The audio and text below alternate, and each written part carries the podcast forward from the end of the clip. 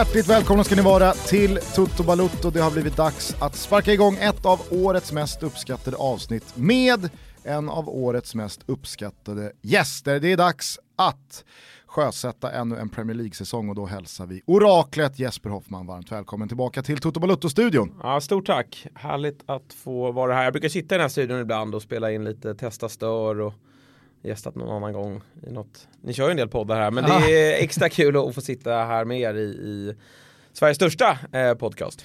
Precis, du har gjort lite hemmastad här med Svanemar och Kviborg och AIK-podden Testa stör. Vi ska ju ha fullt fokus på eh, Premier League det här avsnittet men jag måste bara fråga dig hur högt eh, du rankar bitterheten efter uttåget mot Maribor i Champions League-kvalet. För att jag var ju på plats också, en av få neutrala, objektiva på plats. Jag kände ju själv av den ödesmättnaden och tyngden i besvikelsen som låg runt hela Friends när slutsignalen gick. Ja, nej, jag har alltså jag mår fortfarande ganska dåligt över det och jag har funderat lite eh, så här historiskt att eh, 2004 åkte AIK ur allsvenskan, då fick man inte vara på plats mot Örgryte. Det var inför tomma läktare som AIK torskade 3-0, Christian Nordin rött kort. Det fick jag se eh, hemma då i pojkrummet, men det här är det värsta jag upplevt eh, på plats på en arena i alla kategorier. Det var Ja, det var en sån ordentlig jävla käftsmäll eh, att uppleva det där målet. Nu, nu eh, finns det räddningsplankor och annat men, men de möjligheterna vi missar när vi kliver ur det här eh, Champions League-kvalet det, det kommer svida otroligt länge. För att det, det är så häftigt också med hur fotboll kan svänga från eh, dur till moll och från svart till vitt på bara några sekunder, några minuter. Alltså fem minuter innan det där målet görs från Maribor när eh, tjalalalala A tjalalalala i rullar, AIK leder, man är vidare, det är 20 000 packade på nedre etage på Friends. Då stod jag och kände så här, jag vet inte om jag har upplevt ett AIK i mer harmoni än just de här sekunderna. Nej, eh, vi får nog gå tillbaka till typ 99 eh, för att hitta ett sånt ögonblick och den stämningen igen. Det var, man, man verkligen drömde sig bort och, och såg möjligheterna. Jag gick in på Twitter där i paus och såg ju Eh, nej, det var inför, inför övertiden såg Erik Nivas tweet där med att eh, Rosenborg stundar och eh, det är inte bara en, en själv som känner de här möjligheterna. Att vi nästa omgång då får möta norska liga sexan som visserligen kommit igång mot slutet och det skulle bli säkerligen ett, ett tufft dubbelmöte men där känslan var att AIK skulle vara favoriter.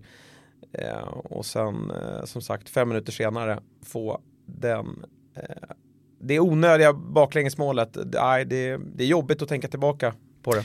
Ja, jag är ledsen att jag drog upp det här. Ska vi snacka Premier League eller? ja. Vi kanske ska snacka Premier League istället. Eh, Thomas, varför sitter Jesper här?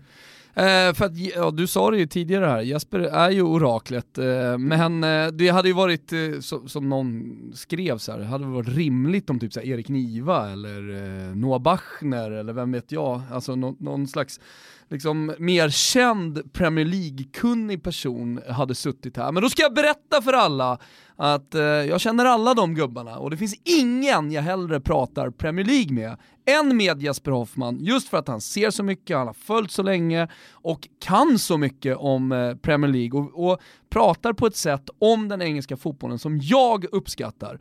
Eh, så just därför sitter Jesper Hoffman här. Han är enligt Toto Balotto den bästa i branschen, även fast du jobbar i en annan bransch. Men ja, best in business på, ja, på just detta. Eh, du gör ju också eh, fantasy-tv tillsammans med Gusten Björn Jonsson bland annat och eh, det kollar jag på varje vecka. Och jag älskar taken på Premier League. Där finns ett spelfokus i grunden och för att kunna ha det spelfokuset måste du se allt.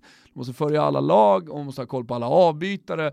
Så, så där, där, finns liksom den grundliga och uppdaterade kunskapen. Och detta ska inte vara någon anekdotpodd utan vi ska prata upp Premier League. Och då finns det ingen bättre än att ha den här studion, faktiskt, än Jesper Hoffman. Så där har du Gugge. Så, nu kanske du har lite mer eh, positiv energi. Ja, verkligen. Det är lite för stora ord, men eh, jag tror jag passar in i, tillsammans med er också. Jag tror eh, vi skapar bra dynamik här i, i surret kring Premier League och som sagt, eh, Fantasy Premier League ger ju en bra grund att stå på och leder till att man måste se allt. Man måste ju liksom måndag kväll eh, 21.00, kolla West Ham mot Burnley. Eh, Inte alltid så uppskattat på hemmaplan. Nej, det är ju inte det. Även om man nu när man har små barn, då sover ju alla. Så det, det, har blivit en ganska fin tid. Förut skulle man ju kolla serier eh, med frun, men nu är det ganska lugnt och skönt vid den tidpunkten. Och just de här skitmatcherna är ju eh, riktigt, eller det får vara vilken match som helst. Jag minns ju, var väl i tredje eller andra, tredje omgången i fjol när det var Manchester United-Tottenham en måndag klockan nio, vilket var en riktigt fin match också när Spurs satte ner foten ordentligt.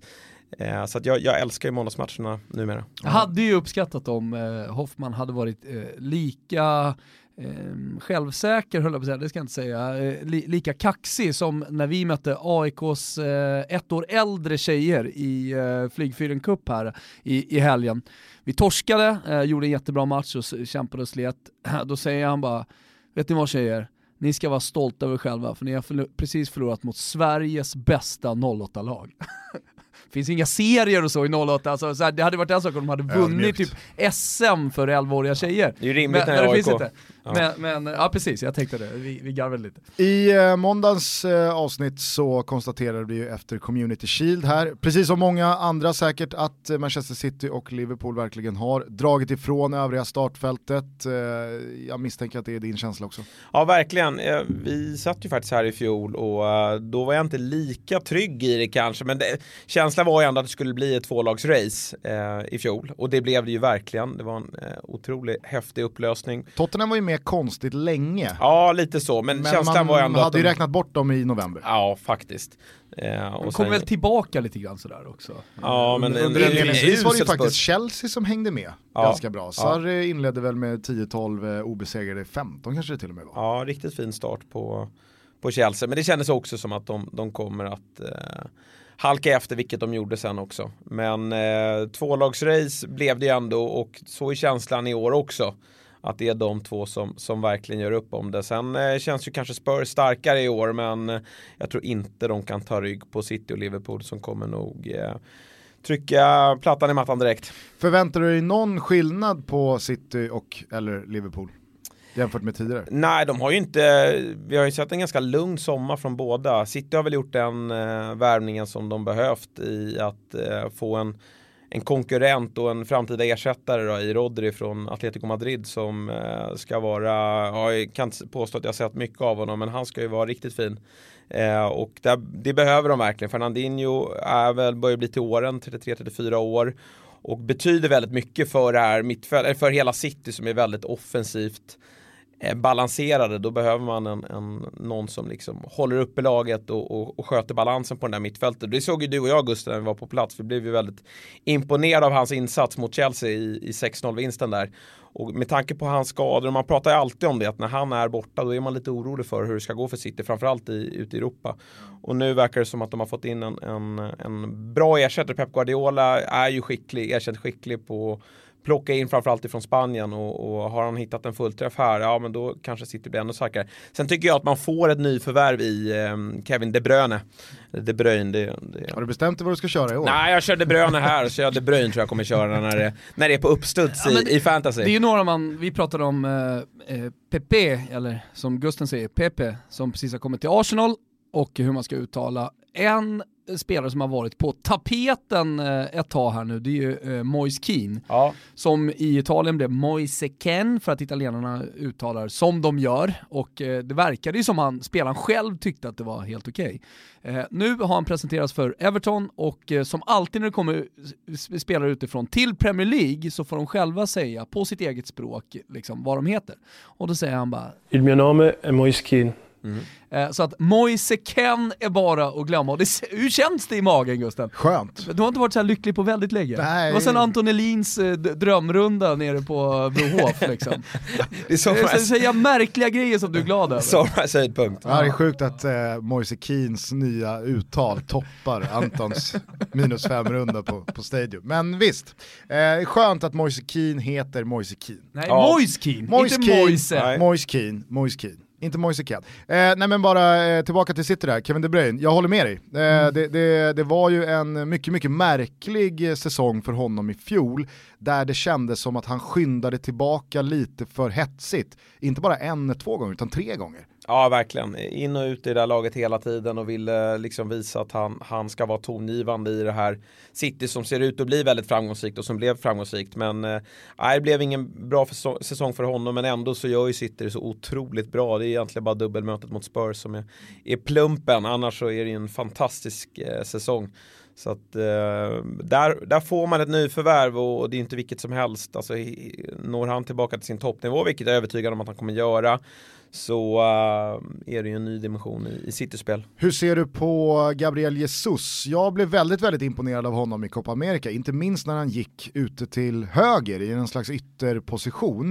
Eh, för att hittills har det ju verkligen känts som att eh, Pep Guardiola har dragit sig för att spela med båda alltså Agüero och Jesus. Det har hänt ett par gånger och det har funkat, men det, det normala är ju att spela med Agüero eh, som ordinarie spets och sen så får Jesus sista halvtimmen.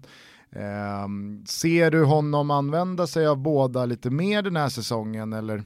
Ja, tveksamt alltså. Det funkar ju så bra där med Sterling, Agüero och Bernardo Silva där uppe.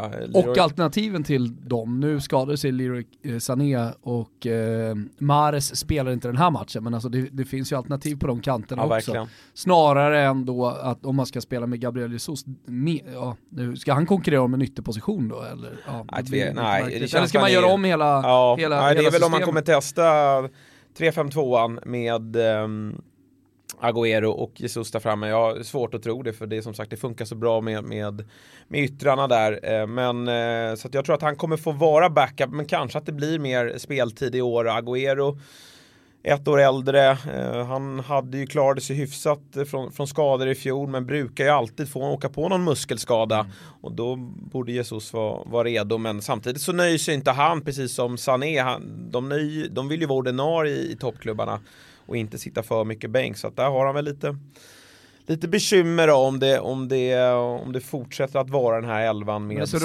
och... när, man, när, man, när man pratar om hela anfallet med yttrar och centrala forwards, eh, vilka jävla alternativ han ändå har att, att, att jobba med.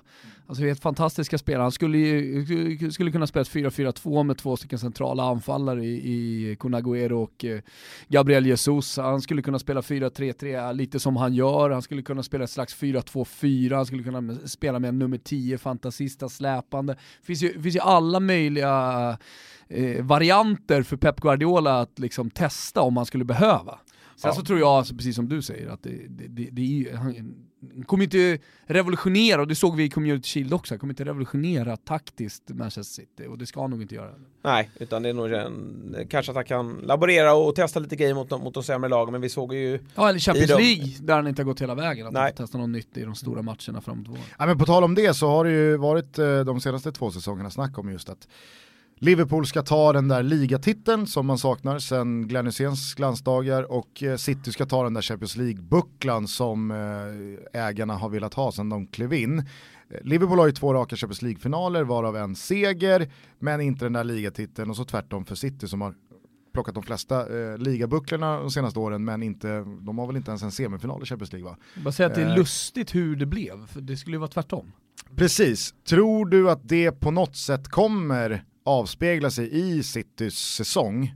Eller eh, finns det inga ursäkter för Manchester City att inte gå all in ligan heller? Nej, de går all in, garanterat. Alltså, jag tror att det, och det, jag vet inte, förut var jag väldigt inne, eller förra året spekulerade mycket kring att nej, men City kommer fokusera väldigt mycket på Champions League. Det gör att de inte kommer ta ikapp det här försprånget mot Liverpool och sådär. Men det, känslan är att när de kommer in i de där spurterna framåt eh, mars och till maj då, då bara kör de överallt och, och spelarna känner också den här taggen liksom att nu när jag får chansen då ska jag leverera. Då, får vi, då kan vi nyttja den här breda truppen vi har. Så att eh, nej, det blir all in överallt och det gäller ju bara för City att, att eh, inte hålla på att göra bort sig som de gjorde mot Spurs. Det var ju en extremt märklig insats där man verkligen klantade bort det. Man skulle få Ajax i, i, eh, i nästa runda och sen så skulle man få den där drömfinalen mot Liverpool. Så att, eh, eh nej, gör, City behöver egentligen bara försöka upprepa fjolåret. Det blir givetvis eh, tufft, men med Kevin De Bruyne tillbaka och eh, den här eh, backupen i, till Fernandinho så eh, finns alla möjligheter att fortsätta plocka hem titlar. Men jag tror man underskattar också den där sporren att eh, göra någonting historiskt, det vill säga att ta många ligatitlar i rad. Det är ju få klubbar genom historien som verkligen har skapat en era där man bara vinner och vinner och vinner. så, så att jag, jag, jag, tror, jag tror även spelarna känner den, och speciellt när du, när, när du är med hela vägen in i, i, i våren så, så, så blir det nog en extra tagg. Kolla här nu, nu kan vi göra det här. Hur historiskt skulle det vara? Ja men ur klubbperspektiv i City, ja men det kanske inte är så mycket, men om man börjar titta på andra klubbar, stora genom, histor genom historien, så, så tror jag nog ändå att det, det, det, det betyder mer än vad du sa att du spekulerar, men jag har spekulerat och även i andra ligor eh, som har spekulerat, typ Bayern München, Juventus, eh, vad det nu kan vara. Ja men nu har man ju dessutom efter att man tog Community Shield på straffar chansen att vinna fem titlar. Alltså i fjol så trodde jag verkligen att man skulle lösa alla fyra och ta den där första historiska kvadruppen. Det är väl ingen som har gjort. Men nu, har man, nu kan man ta fem. Eh, så att, nej, jag, jag håller med dig, den, den lilla detaljen tror jag ändå kommer vara, vara avgörande till, till våren. Eh, om City har gjort lite så har ju Liverpool gjort ännu mindre. Man har väl bara switchat eh, andra spaden i, i kassen. Annars så är det i princip eh, samma spelare som ska göra det. Hur ser du på Liverpools eh, bygge Sker det här för att man anser att vi vann Champions League och vi gjorde det rättvist? För det går ju inte att säga någonting om att Liverpool var oförtjänta Champions League-segrare. Eller varför tror inte du att man eh, plockar in ytterligare? Nej men det man kanske skulle ha plockat in då. Det, det har ju pratats väldigt lite också om ja, spelare men lite, in till Men de Liverpool. gjorde ju sånt, de värvade ju så mycket. De påbörjade för ett och ett halvt år sedan när de Eh, eller ja, två år sedan när man tog in Salah kanske, men, men framförallt då tog in eh, van Dijk där i januarifönstret. Man behövde få in en, en bra mittback. Och sen i, i förra sommar då när man plockade in Alisson och, och Fabinho och Keita så nu känner man att, jag menar, bara man får behålla den här truppen, vilket man har ju fått göra, så, så är den fortsatt slagkraftig och ska kunna utmana både i ligan och Champions League igen. Ja, det är väl en mittbackspartner då till, till van Dijk. Samtidigt känner jag att Joe Gomez är jäkligt spännande.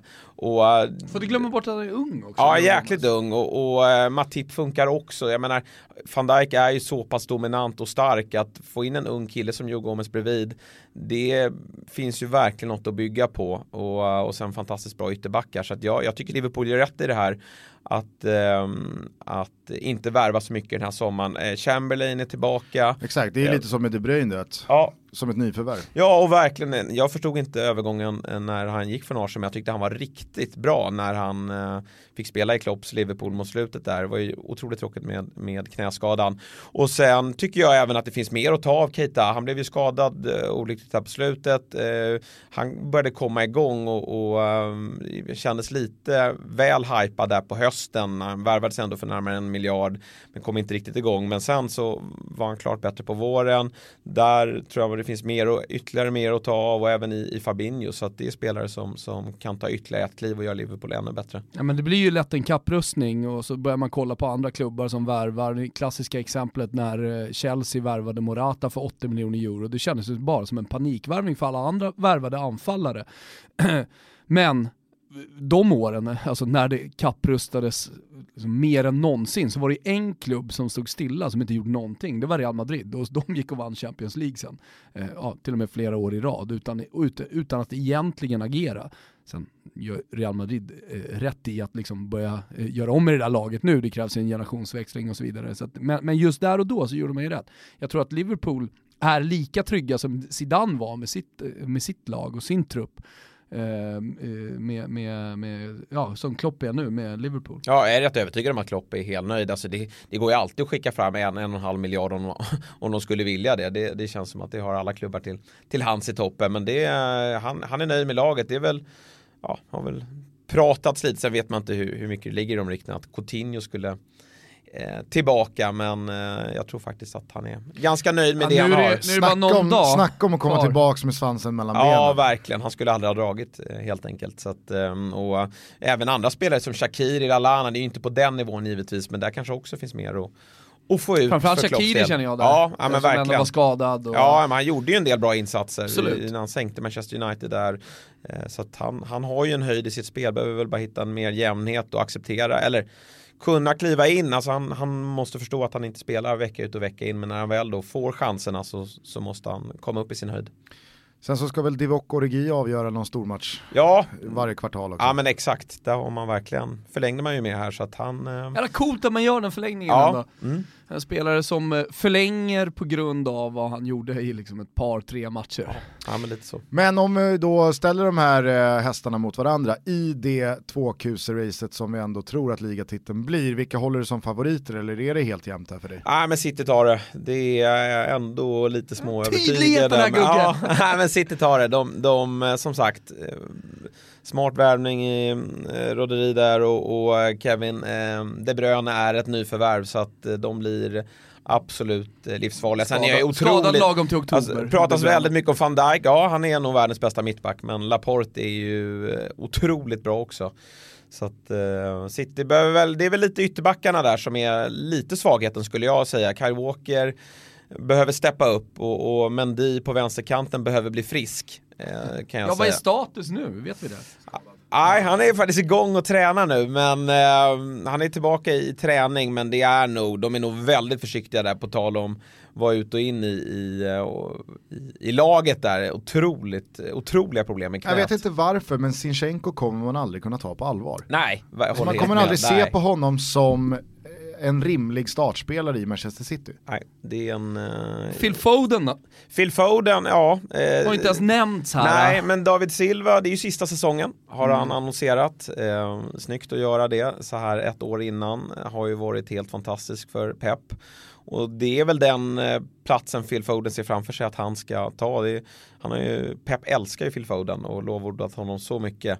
Och han är säkert helt redo för att, spela eh, Premier League och även för ett bra lag. Men eh, det är nog först året efter det här som han, han är tänkt att, att vara hyfsat ordinarie i alla fall. Mm.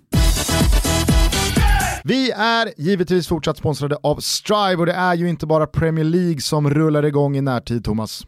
Nej det är ju inte det, det är det som är så jävla kul. Alltså Premier League, det, det, det liksom startar hela säsongen, den internationella fotbollssäsongen eh, och sen så rullar det bara på. Men vi är ju inte bara spända på den engelska fotbollen utan vi ser ju så jävla mycket fram emot Serie A självklart, där vi ska se om det är något lag som kan ta upp jakten på eh, Juventus och sen så då eh, inte minst Alexander Isaks eh, säsongstart med eh, La Real. Jag ska också säga det att eh, vi får en liten försmak av La Liga och Serie A redan i helgen i Stockholm och det ska bli så jävla kul, eller hur? Verkligen, Atletico Madrid har ett eh, ja, nästan helt nytt bygge på banan. Det är Trippier och det är Joao Felix och ja, Griezmann Nej. är borta. Det är så Visst. sanslöst så- spännande Atletico Madrid mot då ett Juventus som du eh, mycket riktigt då säger är jagade, känns lite vacklande, ska de få eloge As a person with a very deep voice, I'm hired all the time for advertising campaigns. But a deep voice doesn't sell B2B, and advertising on the wrong platform doesn't sell B2B either. That's why, if you're a B2B marketer, you should use LinkedIn ads. LinkedIn has the targeting capabilities to help you reach the world's largest professional audience. That's right, over 70 million decision makers all in one place. All the big wigs, then medium wigs, also small wigs who are on the path to becoming big wigs. Okay, that's enough about wigs. LinkedIn ads allows you to focus on getting your B2B message to the right people. So, does that mean you should use ads on LinkedIn instead of hiring me, the man with the deepest voice in the world? Yes. Yes, it does. Get started today and see why LinkedIn is the place to be to be. We'll even give you a $100 credit on your next campaign. Go to linkedin.com slash results to claim your credit. That's linkedin.com slash results. Terms and conditions apply.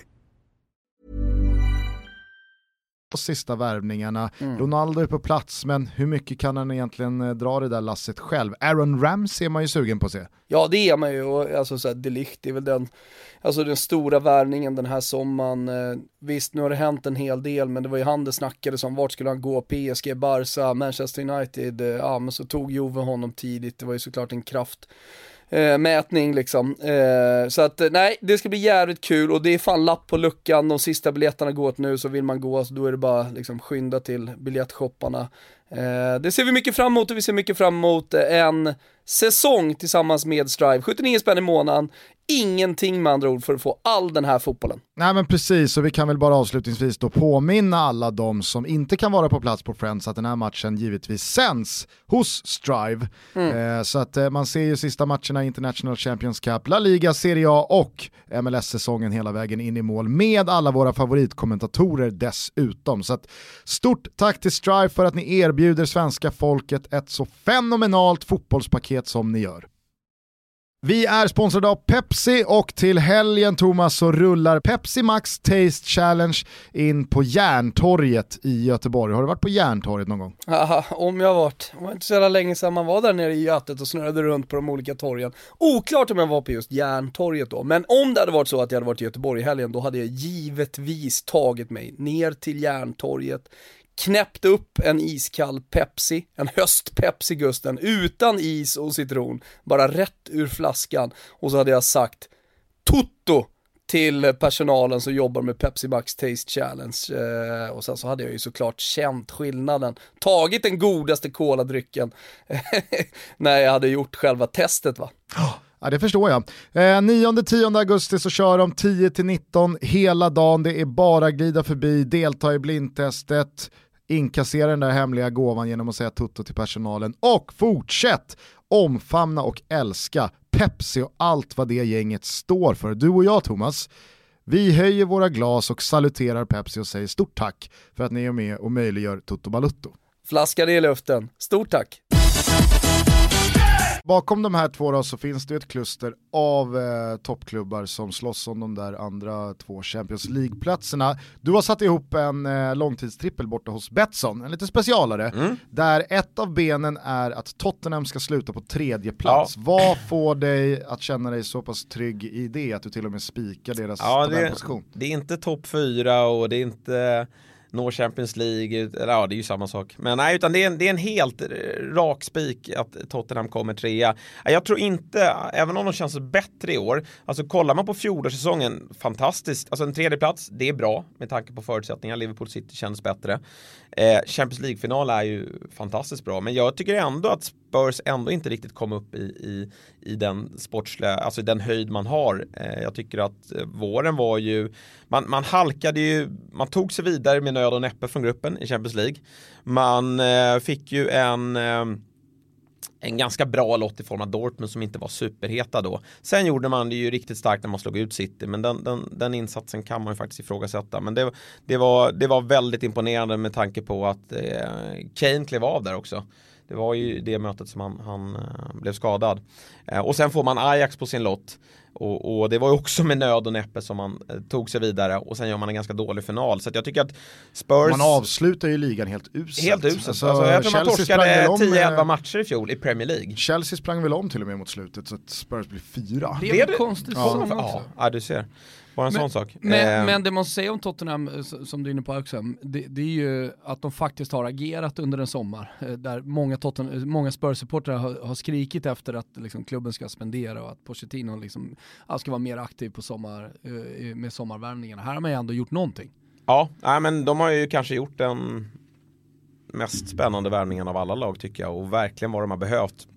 Vi pratar vad Liverpool har varit skickliga med att eh, liksom, lokalisera deras problem tidigare. Ja, är det vi så att behöver- man har titt, börjat titta liksom på Liverpool som använder kikarsiktet Ja, väldigt mycket, kanske. snarare än då många klubbar som kanske ja, men, agerar lite mer klassiskt, att man eh, skjuter med hagelbrakar, att man kanske inte riktigt har pinpointat exakt den spelaren som passar in i modellen. Men har man en tränare som Klopp som är lång, långsiktig, ska vara i klubben länge och som har stort förtroende, som också Pochettino, då är det, enklare att göra den typen av värvningar. eller? Ja, lite så. Pep har ju också jobbat på det sättet. det. Manchester United jobbar inte så. Nej. Eh, Men, och- men på tal om Pochettino och Tottenham i det här eh, sättet att se på klubben så tycker jag ändå att det var anmärkningsvärt hur kritisk Pochettino var mot Tottenham. Att så här, kalla mig inte manager. Nej, För att jag har, jag har inte eh, någonting med värvningen att göra. Så att eh, jag tänker inte sitta här och ta ansvar för det. Alltså han var väldigt öppet Ja. kritisk att man kände så här, oj, här är det tydliga signaler från Det är inte första gången en tränare sätter press på en, eh, på en klubbledning och vill ha vill liksom precis. Och större han, spelare. han omgärdas ju hela tiden av rykten att, att gå till,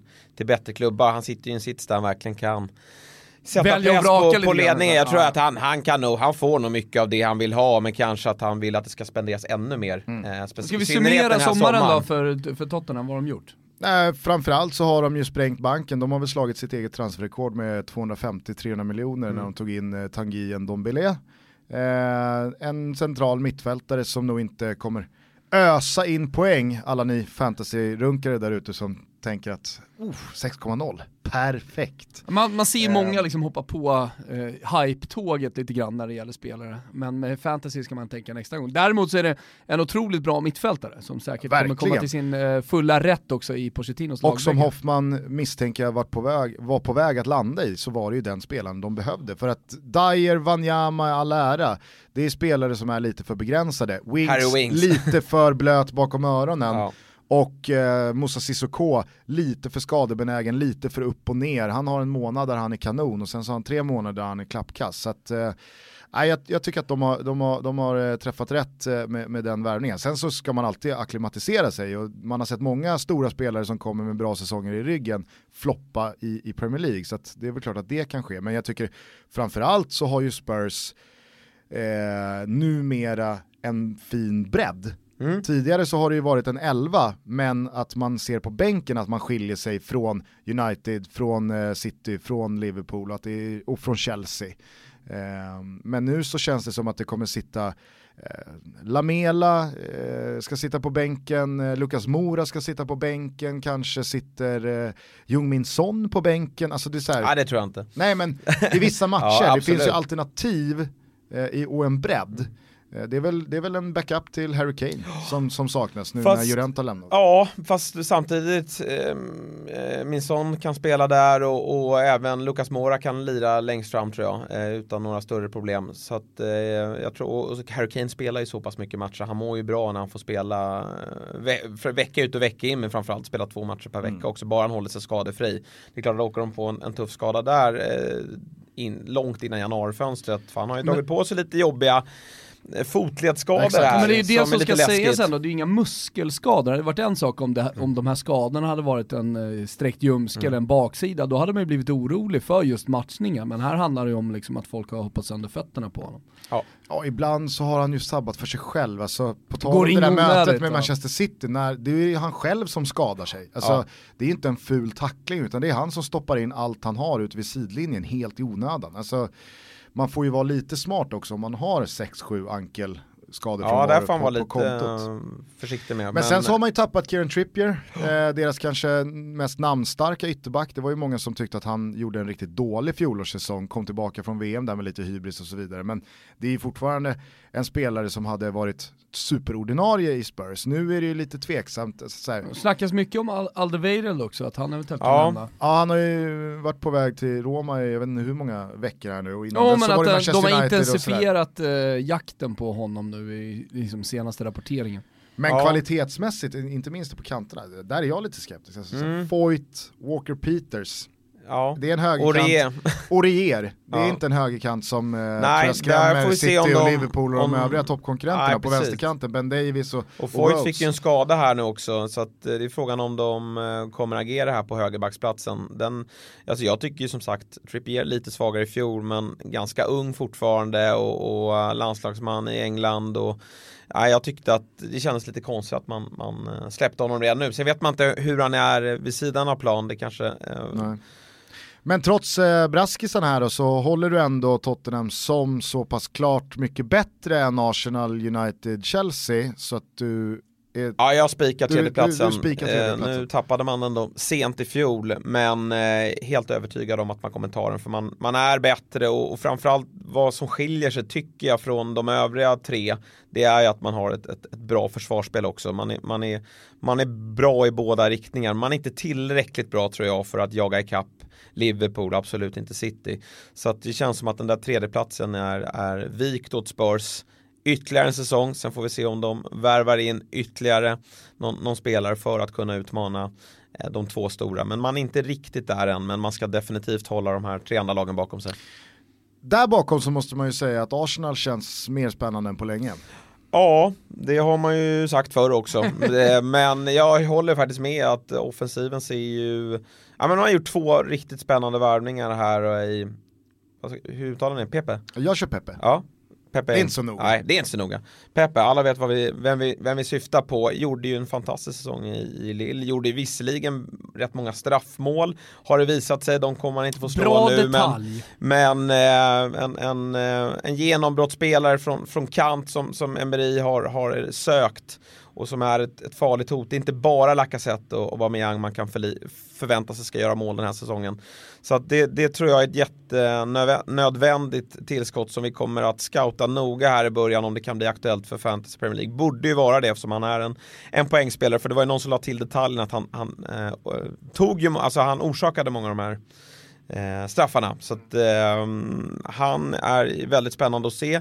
Sen så Ceballos på, på mittfältet eh, från Real Madrid känns som kan, att han kan bli riktigt, riktigt bra. Det är väl på ett sätt och vis Ramses ersättare eh, och det blir intressant att se vilken roll han får här i, i Arsenal om det blir en mer defensiv roll eller om han kommer utnyttja hans eh, fina fötter kanske i en mer, mer offensiv roll. Alltså det är där han är som bäst. Jag såg honom i spanska u landslaget här senast. Eh, Jag tycker han är helt fantastisk. Han har skottet, Mm. alltså så, på tal om då poängspelare. ja. så, så sitter han inne på ett otroligt skott, han tar frisparkar för det spanska u landslaget också. Alltså, bara det att han har slagit sig in i, i Real Madrid som är ett fantastiskt lag liksom, och ändå spelat mycket där. eh, Så, så, får ju, så får ju Arsenal här en spelare som kan gå in direkt. Alltså, jag tycker till och med, även om han är ung, att det är någon slags garanti på, på Ceballos. Att, det kommer, att äh, här, spela lågt, spela högt, jag tror att han kommer komma i alla fall till skottlägen. Alltså, Mm. jag tror att det, det, det blir liksom ett vapen som Arsenal inte riktigt har haft, alltså Nej. långdistansskyttet. Och det, det öppnar ju också, också upp, alltså om motståndarna vet att det finns en skytt, oavsett om man sätter den eller inte. De har ju haft Granit. Xhaka och han har ju inte dragit sig för att testa från distans. Han är Men- Nej, han men, kommer men inte där till har ju motståndarna skitit i, i, i vilket liksom, även Nej. om man har satt någon boll sådär. Men, men med Ceballos, jag tycker det, det är en annan Han är ju för trög för att komma till avslut Xhaka. Det är liksom, man hinner upp i den pressen. Han tar, När- ett för när det ska långt lossas. ste- han tar ett för långt steg Ja. innan han ska skjuta det. Han, han har inte lärt sig det där lilla korta eh, steget och sen så snärtskottet som bara kommer. Han har för stor jävla pendel när han drar iväg. Ja, men jag, tycker också, jag tycker också Arsenal ser väldigt, väldigt spännande ut offensivt. Inte minst då för att det känns som att, på tal om eh, Agüero och Jesus, så känns det verkligen som att Unai Emery nu har landat i att nej, Lacazette och Aubameyang ska spela Ja men båda den två. känns helt, eh, helt given. Det verkar som att Aubameyang kanske lite dras ut till vänster men fortfarande givetvis väldigt, väldigt målfarlig och så Lacazette längst fram. Så att det, den är given och så blir det väl då eh, Pepe ute till, till höger då. Så får man ju se vad som händer med Mesut Özil, alltså, jag tror att ingen kan ifrågasätta höjden som finns i honom, men det börjar bli dags att visa det lite oftare än vad han har gjort senaste tiden. Det börjar, bli, det börjar bli dags att vara lite mer fit for fight i, i längre perioder än han har varit hittills eh, de senaste säsongerna. Nu startade han väl eh, genrepet här mot Barca, eh, men eh, Mesut Özil är ju en gåta. Ja det är helt Han har ju någon match i märkligt. fjol, är det mot Leicester tror jag, där han håller fullständigt hov. Alltså han gör vad han vill. Ja, nej, han, hade, han, han blixtrade till några gånger i fjol. Det, det mestadels var, var besvikelse och sen var han ju, alltså han har ju världens sämsta immunförsvar. Han är ju alltid sjuk. Eh, sen om han är hemma och spelar Fortnite och sjukanmäler sig, det vet man ju inte. Men väldigt mycket in och ut i, i den truppen. Men, Det känns jävla eh, skönt att det är en snubbe från Rönninge som är bättre än Mesut Özil på Fortnite. Ja. Och då, då, Man- man då, då lägger han ännu mer tid, då lägger Özil mer tid än vad den här 14-åringen gör, men han, han får ändå spö. Özil följer honom på Instagram säkert, men, men Ja. inte, inte... Nej, men jag tror att offensivt så, så finns det nog inga frågetecken kring Arsenal. Alltså jag tror att det kommer flyta på bra där. Jag förväntar mig både Aubameyang och Lacazette högt upp i skytteligan. Jag tror att... Eh, Vem gör mest mål? Nej men det gör väl ändå Aubameyang. Eh, med Ja, han tar, ju, på- han tar ju straffarna. Ja. Ja.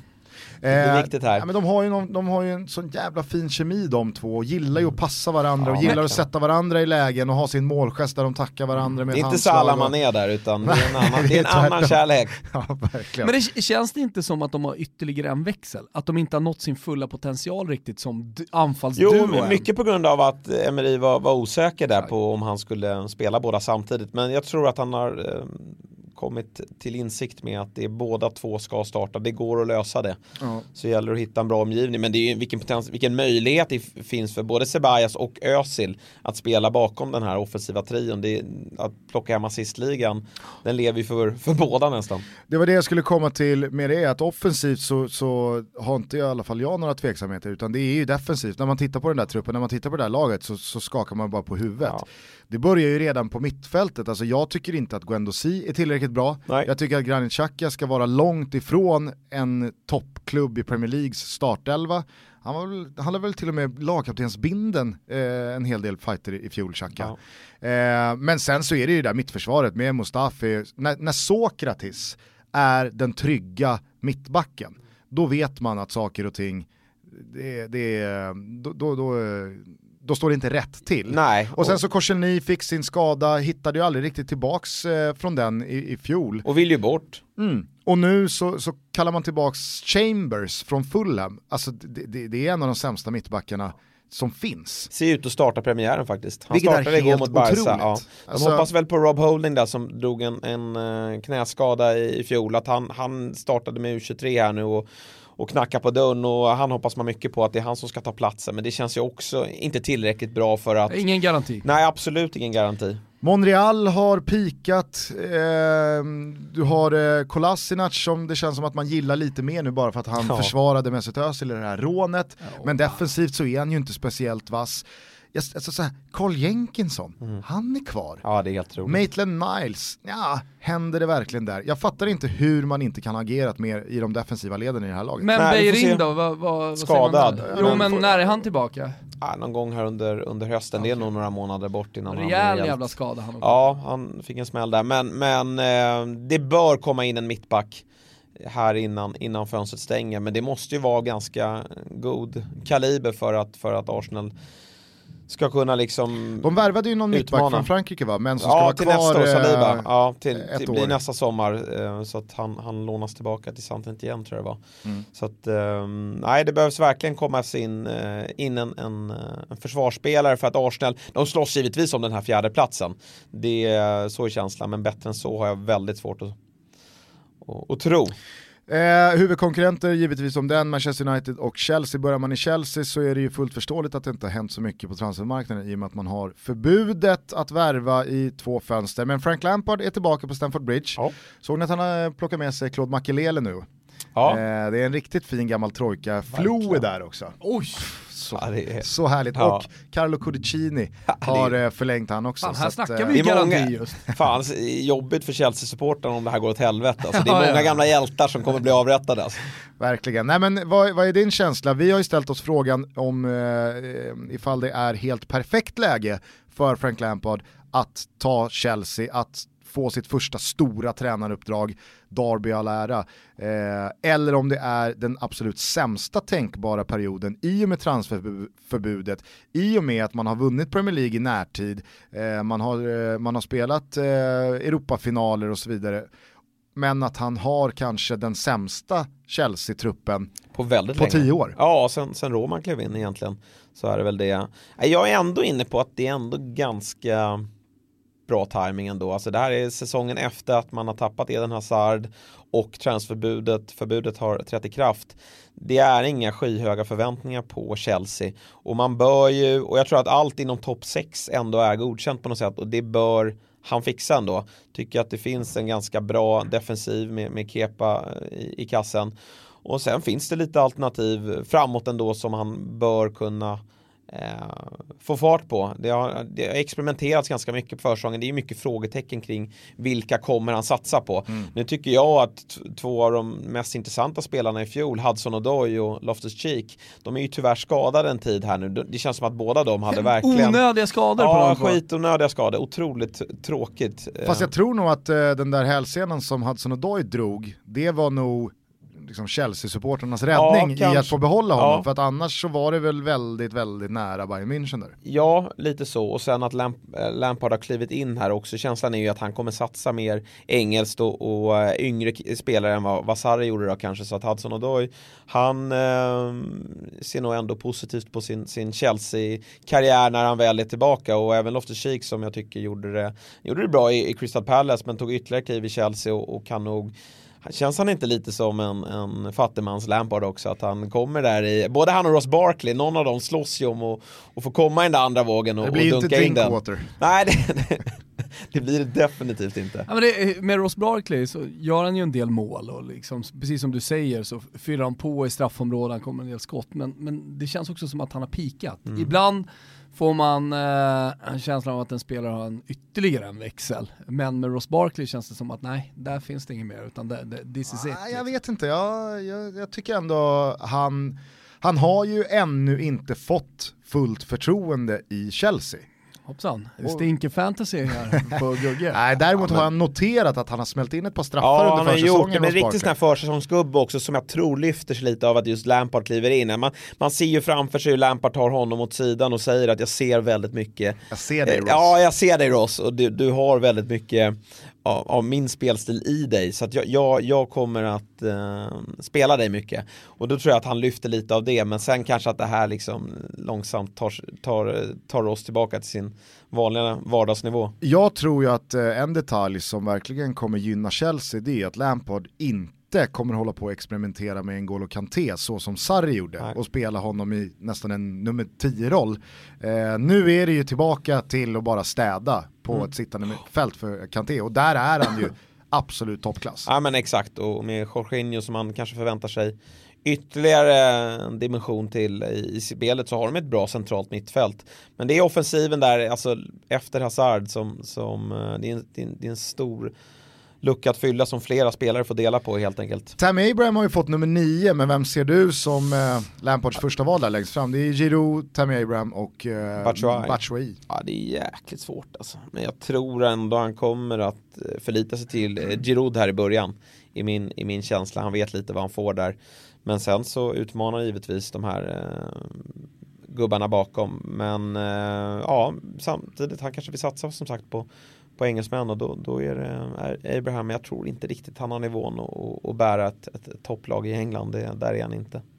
Nu, nu eh, är det säkert många Chelsea-supportrar som inte håller med mig, men i det läget både Lampard och Chelsea är, så tror jag att man en sån här säsong hade mått bättre av att spela Europa League parallellt med Ja, Premier League. lite så. För nu är det Kanske ändå Champions göra, det är League ju bara komma trea i... Jo absolut, men det är ändå en höst där det ska spelas Champions League. Chelsea har svajat lite senaste åren, inte spelat Champions League alla säsonger, utan nu är det Champions League igen och då tror jag att man som klubb förväntar sig att det är här den bästa elvan ska spela, det är här det kommer maxas och, och, och verkligen vara fullt fokus när det är ett tajt spelschema. Då blir det intressant att se hur man förhåller sig till Premier League, för att i fjol så var det inget snack, då var det ju B11 som spelade Europa League och den bästa elvan som spelade Champions League, eller Premier League. Ja, nej, men sen är det bara frågan vilken som är den, den bästa elvan för Chelsea. Jag tror att man kommer ha två ganska jämnbra offensiver i alla fall. Jag menar, vi har William där, vi har den här Mason Mount som har varit bra på försäsongen enligt uppgifter. Det är Ross Barkley, det är förmodligen Loftus-Cheek, Hudson och Doy när de kommer tillbaka och, och Pedro och sen tre alternativ centralt. Så att ehm, det blir Finns ju nog... William också. Ja, precis. Nej, Han men nämndes. ja, han nämndes. Men eh, han har ju fått tröja 10 här nu. Han gick ut och, och flaggade för att han hade fått den innan han hade fått den. Men eh, den har han och kanske att han, han har ju också en otrolig höjd i sitt spel. Men tror också att han, det var lite tufft att vara i skuggan av Eden Hazard. Väldigt mycket gick via honom.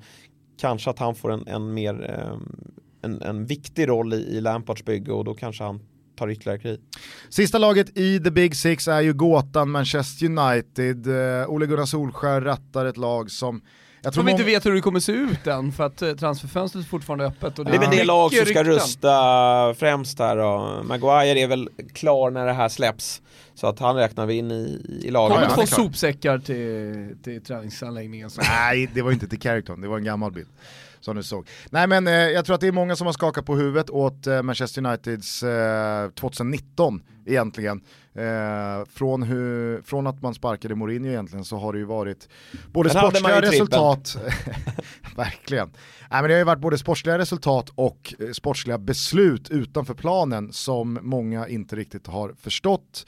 Eh, vad, vad är det för Manchester United för dig som kliver in i den här säsongen? Ja, det är ovisst. Det är väldigt svårt att, att um, veta vad detta Manchester United eh, kommer ta vägen. Jag var ju eh, jag var ju faktiskt, jag tyckte ju till skillnad från Noah då att det var ett ganska bra beslut att ta in eh, Olle Gunnar som caretaker i, i december där. För det var lite så här vad behöver vi efter Mourinho? Det, är, det här laget har haft tre ganska stora namn ändå i, i Mois, van Gaal och, och Mourinho och liksom moralen är på botten. Mourinho har liksom sänkt allt och alla på sina presskonferenser och, och sättet han hanterat laget. Det var ett, ett lag som mådde väldigt dåligt. Och jag vet att eh, Noah hatar uttrycket kan klubben, men klubben kunde i alla fall Olle Gunnar Solskär. De vet ju vilken människa han är och det var ju faktiskt perfekt att få in en, en, en norsk glädjespridare som eh, liksom får fart på saker och ting och det fick han ju omedelbart. Problemet var väl bara att det gick för bra för Manchester United till en början och så kom den här helt sjuka matchen eller dubbelmöte mot PSG där man på ett helt overkligt sätt eh, slog ut dem. Och då fanns det ju inget alternativ än att slänga upp det där kontraktet till Olle Gunnar. Och det är ju där man gör fel. Eh, Alltså får man inte den straffen man får på Nej. tilläggstid mot PSG så hade ju Conte eller eh, Zidane eller eh, någon annan tränare tränat Manchester. United just nu. Ja. ja men verkligen, jag tror verkligen det och man hade kunnat haft is, ja. för det är också så här Allegri. Ja, men man, man behövde inte förlänga där och då. United hade lite bråttom, kunde man inte vänta till sommaren Mm. och, och se lite var allting slutar. Eh, men istället så skickade man upp det där kontraktet och sen gick allt helt åt helvete. Och United såg ju helt patetiska ut mot slutet. Eh, och det är ju mycket av det liksom, laget som ska spela i år också. Sen kommer det förmodligen då komma in lite offensiva alternativ här. Jag tycker ju värvningen av alltså, Wan-Bissaka tycker jag är jättebra. De, för där, de behöver en högerback och, och eh, han är potentiell supergubbe i, i, man- i Premier League. Jag tycker han gjorde en jättefin säsong i Crystal Palace och hans styrkor till skillnad från många andra ytterbackar som lag värvar in, det ligger faktiskt i defensiven.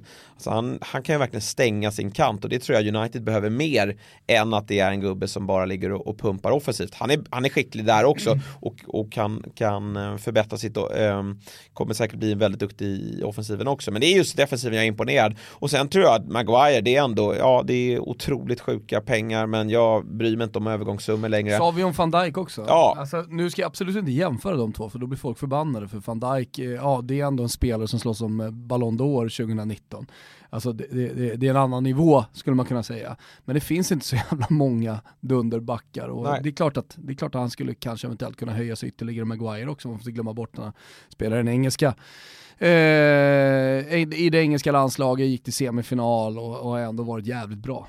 Ja. Man hade ju dock inte liksom, tyckt att det hade varit en sämre värvning eller ett sämre beslut om man hade lagt 30 miljoner mindre på Mattis Delikt. Nej. Än att, eh, Men han ville väl upp inte dit va? Nej exakt, där tror jag att faktiskt Delikt tackade nej. Ja. Han var inte intresserad av att Nej. gå till Manchester United. Och även fast prislappen är på miljarden och man kan skaka på huvudet åt den, så är det ju ett lyft mot både Smalling, Jones och, Och ständigt, och ständigt skadade Om man för en gångs skull glömmer bort pengarna som det tenderar Ja, att nej, men pratas om eh, väldigt verkligen. mycket. Hela tiden och...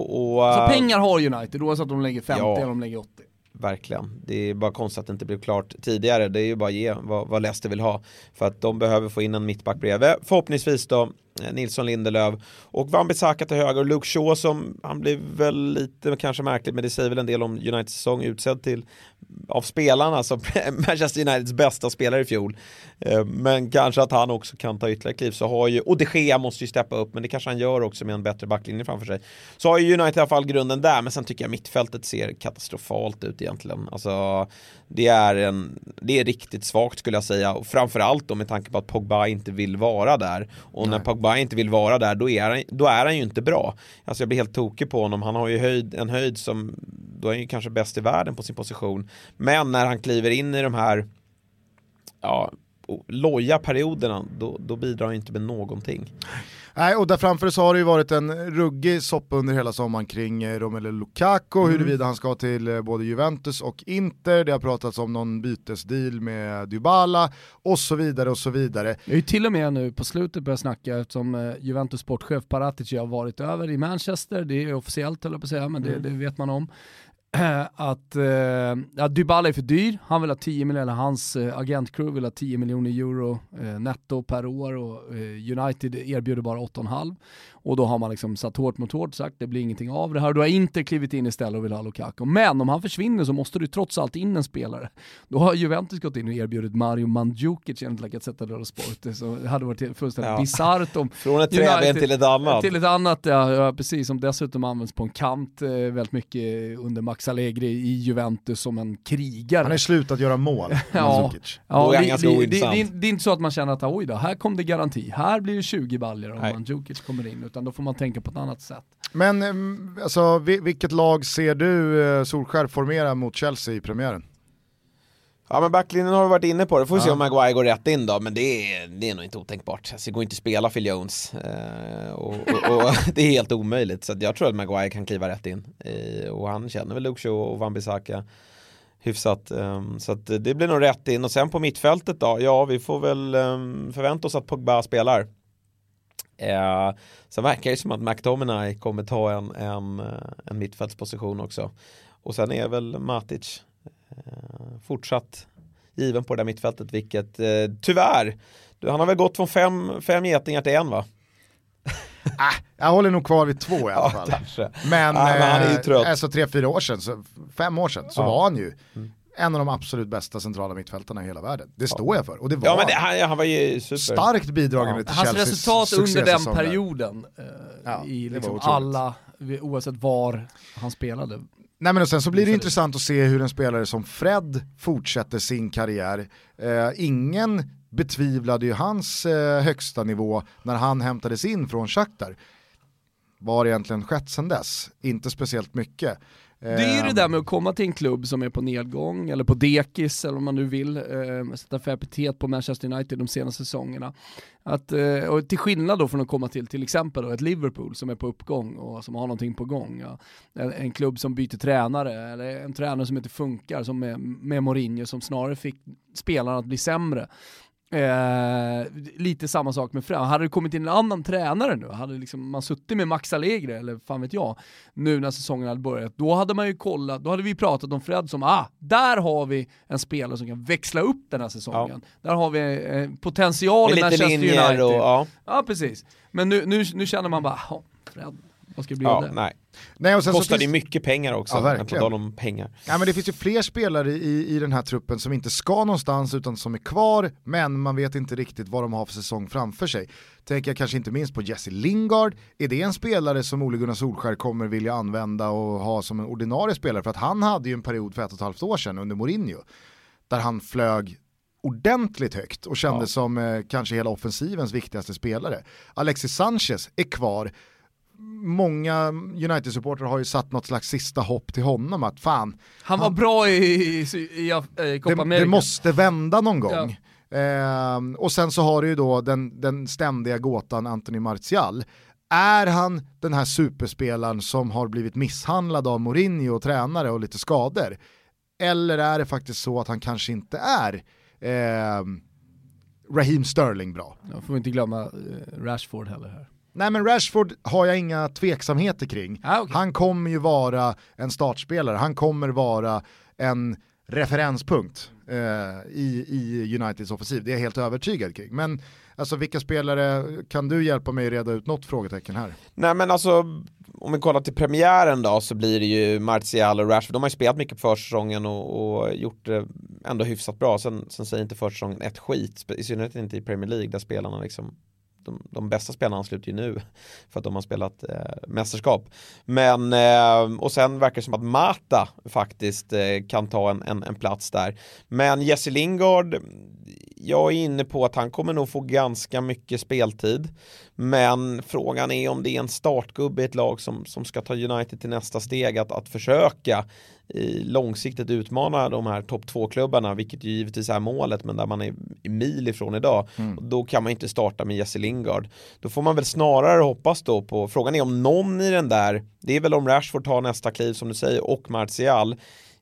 Rashford är, tycker jag är bra, eh, men jämför honom med liksom topp två, alltså topp två-lagens, eller, och även Spurs då, Harry Kane, så tror jag inte han når de höjderna. Och jag är ännu mer tveksam till, till Martial. Så det är den här Daniel James då, eh, nya ytten från, från Swansea. Som man får hoppas kan, kan uh, han kommer givetvis inte nå några superhöjder i år, men lite långsiktigt då att United kan få, få um, en, en kvalitetsgubbe där. Men eh, nej, de behöver förstärka offensivt. Många supportrar eh, ropar ju efter mer speltid åt de unga juvelerna och, ja, och pärlorna också. Och, ja. Alltså Mason Greenwood, jag gillar ju Tahit Chong med stora fluffiga håret. Eh, det finns Andreas Pereira, McTominay har vi pratat om och så vidare. Finns det någon du håller högre än någon annan? Här? Nej men det är Greenwood som, som jag har sett lite försäsong här nu så är det han som, som imponerar och som Ole Gunnar verkar hålla högst också. Och det är ju en jättefin säsong för, för unga killar eh, att, att, att slå sig fram i, i United. Sen gäller det bara att de, de att de vågar ta chansen. Vad är det för spelartyp på Greenwood? Nej men han är ju en, alltså, han kan väl användas egentligen på alla tänkbara eh, platser där framme. Eh, extremt eh, fin med bollen och, och tycker jag verkar vara en, en, en hyfsat bra avslutare också. Så att eh, han kan nog eh, snå åt sig någon av de där platserna. Ska vi eh, stänga ner eh, topp 6 och eh, blicka neråt i tabellen? Det brukar ju heta att eh, sjunde platsen är eh, den, så, den så kallade best of the rest-bucklan. Wolves tog den i fjol som nykomlingar. Jag och Thomas, vi landade lite tidigare i veckan när vi pratade med varandra om att fan, det, det, känns ändå som att Wolves bara inte kommer fortsätta flyga och ta den där sjunde platsen plättlätt i år igen, utan eh, det ska Europa-kvalas, eh, det, det, det, finns ju också dimensionen av att nu vet eh, lagen hur man mm, tar sig an Wolves. Klassiska inte andra året. Jo mm. men inte minst topplagen, för där var ju Wolves väldigt bra på att sno poäng, eh, inte minst på, på Molineux hemma. Eh, vad, hur, hur ser du på, på jag, tror, ja, men jag tycker Wolves ser fortsatt stark ut har fått behålla mycket av laget. Det är ju mycket kontinuitet man trodde väl att eh, Neves på, på mittfältet skulle bli såld. Det var ju många lag som var intresserade där. Man hade väl tur med att Raúl Jiménez det löste man ju väldigt tidigt. Man, man uh, köpte loss honom där uh, sent på våren och det ledde ju till att inget lag kunde köpa honom för det tycker jag är en fantastiskt bra spelare som jag absolut inte tror dansa en sommar utan han kommer vara fortsatt väldigt nyttig. Och, och Diego Jota som man hade väldiga förhoppningar på inför säsongen hade en ganska trög höst men gjorde en jättefin vår. Tror jag också kommer fortsatt eh, vara bra. Så att man har ju fått behålla Eh, mycket av laget eh, men kanske inte spetsat laget eh, tillräckligt mycket för att orka slåss på två fronter. Sen vet man ju inte med engelska lag, hur hårt går man för Europa League? Hur viktigt är det? Ser man kanske det som en möjlighet att, att gå långt och kanske svårt att se dem ta en titel där men, men kanske att, att liksom utmana om en kvartsfinal, semifinalplats där. Eller är det ligan som är fokus? Det, det får man ju se. Men eh, det är väl Cutrone där då, som, som ni har bättre koll än vad jag har. Han ger ju någon form av bredd till det där anfallet i alla fall för det ser lite tunt, eh, har sett lite tunt framåt. Thomas tror ju på Cutrone. Ja, nej men det gör jag såklart. Eh, det är en jättefin spelare och han grät ju när han lämnade Milan, spelat där som barnsben. Hade nog gärna varit kvar och försökt att liksom nå nästa nivå där. Nu får han försöka göra det i Wolves istället. Eh, vi får se hur mycket speltid han får, men med tanke på att man köper loss honom dessutom för väldigt mycket pengar det är inget lån det, det, har att göra med här, då, då, då visar det ju ändå att eh, Wolves eh, har en strategi för honom och tror väldigt mycket på spelaren. Sen för de som inte känner till honom så är, så är det ju en klassisk striker, han är ju jämfört i och med att han spelar i Milan med Inzaghi, men han, han har en, en större fysik, eller på säga, men han, han är är en mer fysisk spelare, men han är en boxspelare, han petar in bollar där. Och ja men du vet, så här, öppna mål och returer, och alltså den typen av anfallare.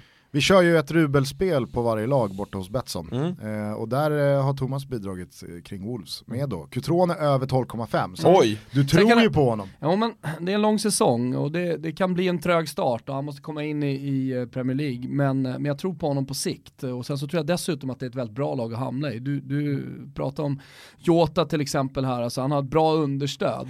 Alltså det- Raúl Jiménez säsong Och Raúl förra Jiménez året. är ju så komplett som spelare, det låter ju som att han även kan spela med Cotrone då som alternativ till honom. Han är ju väldigt Ja, men liksom, vi vet ju target det, och... exakt, vi vet ju det, förra säsongen så var ju Ra- Raúl Jiménez, i alla fall inledningsvis var det ju hans assist som han liksom sopade in poäng på i, i, eh, i fantasyn.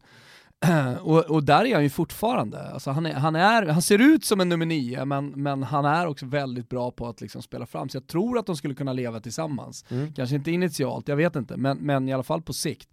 Eh, men- men just liksom pengarna man satsar på honom, Ehm, det på något sätt bor, borgar också för att han kommer få stort förtroende.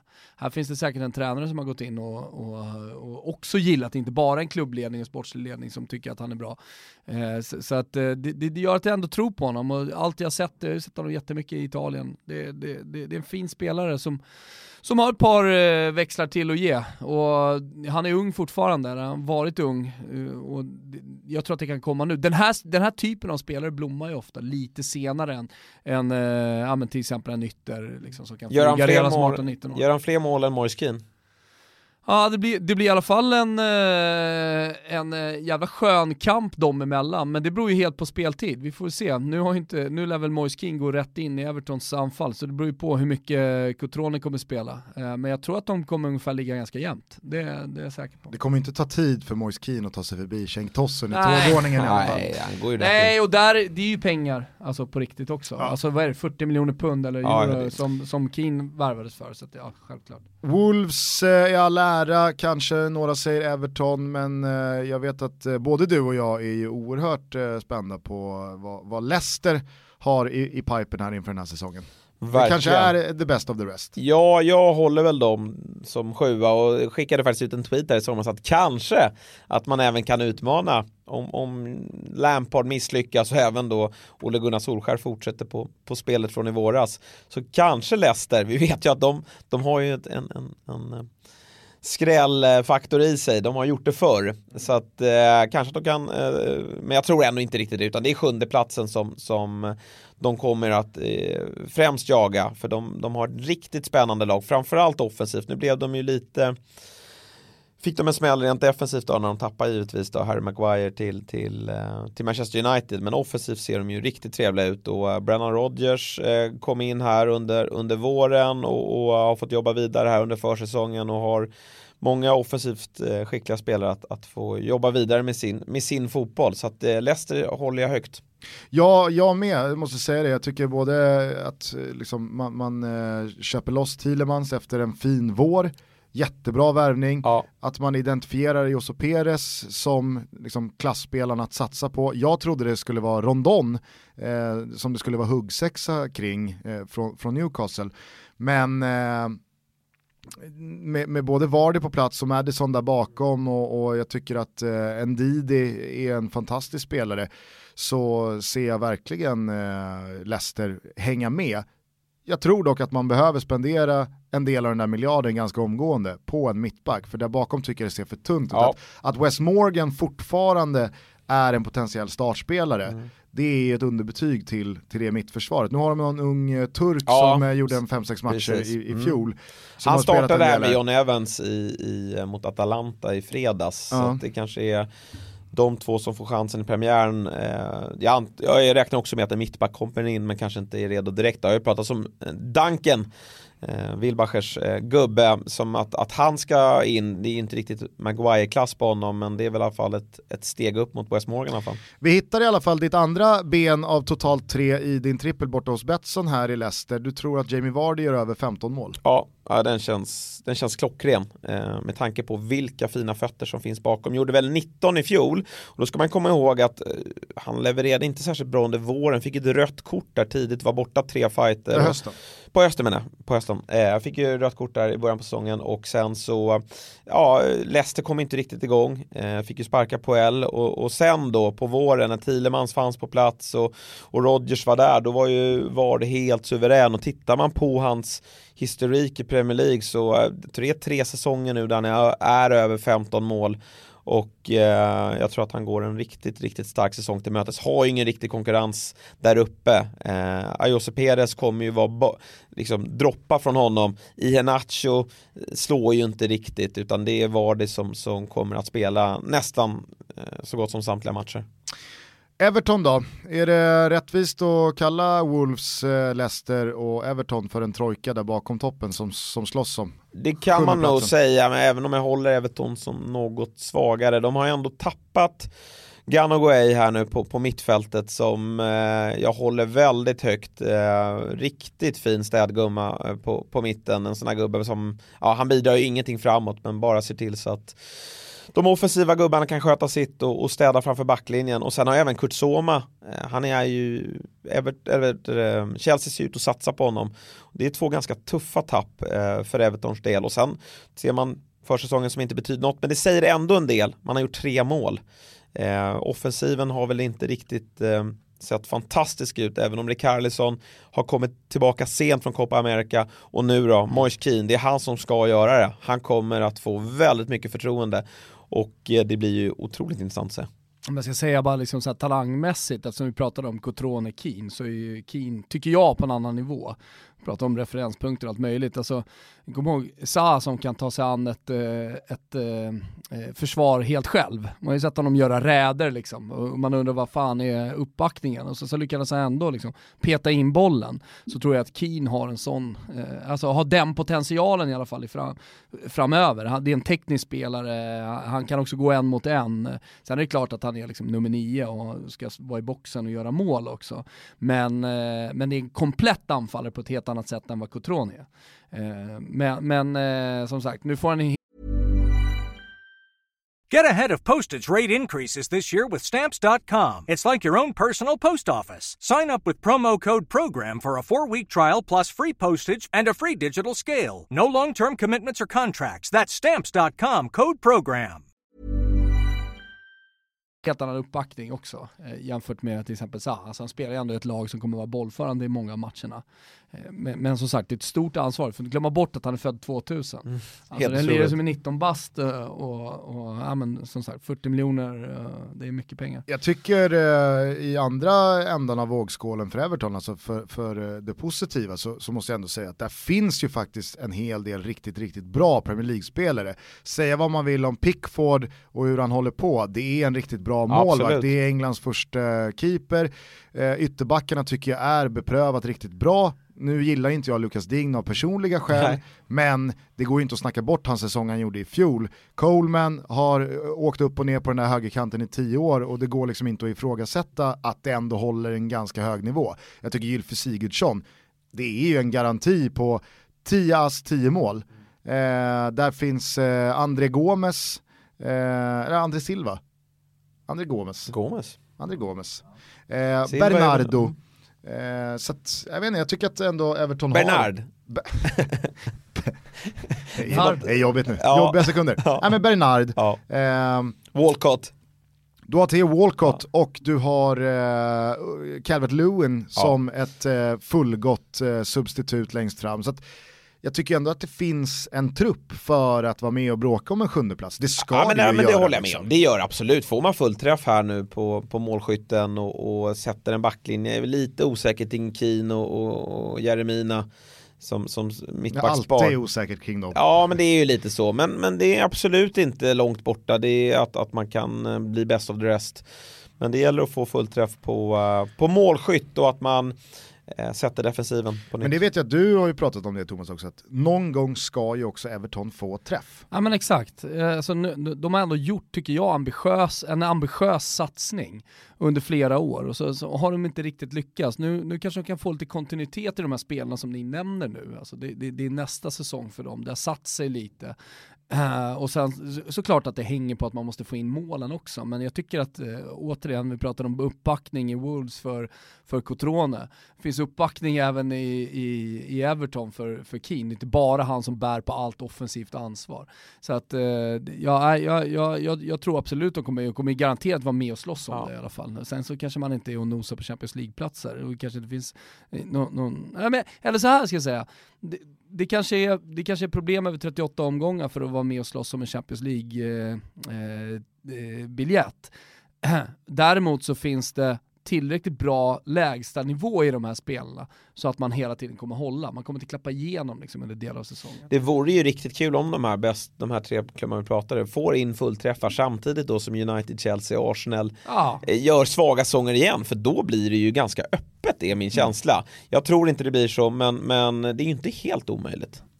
Eh, det sista benet i din eh, säsongstrippel det är att Newcastle kommer åka ur. Eh, vi pratade ju ganska mycket om det här med Noah för en två veckor sedan. Eh, det, det har nog inte undgått någon som följer Premier League att Newcastle går en tuff säsong till mötes. Rafa Benitez lämnade mer eller mindre i någon slags protest. Eh, det skar sig totalt, Mike Ashley är fortfarande hatad, man har tappat betydligt fler spelare än vad som har hämtats in. Ingenting talar för att man ska göra en bättre säsong. Ja, det eh, skulle vara Emil. Kraft då som är på väg.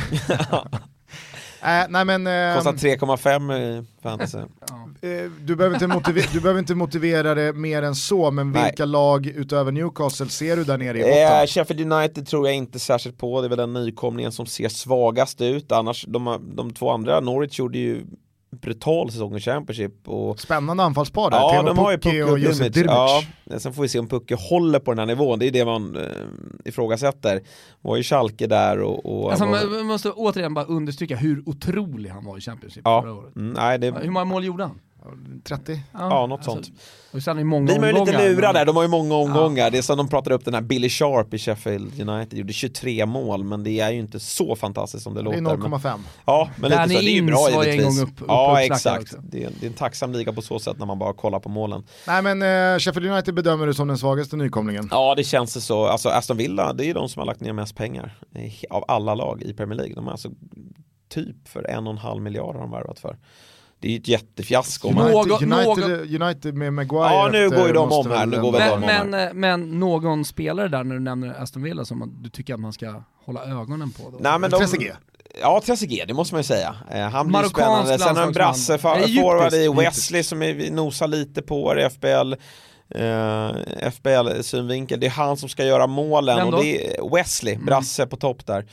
Kommer från belgiska ligan, eh, som ska vara eh, farlig. Men sen, de har ganska mycket spännande yttrar.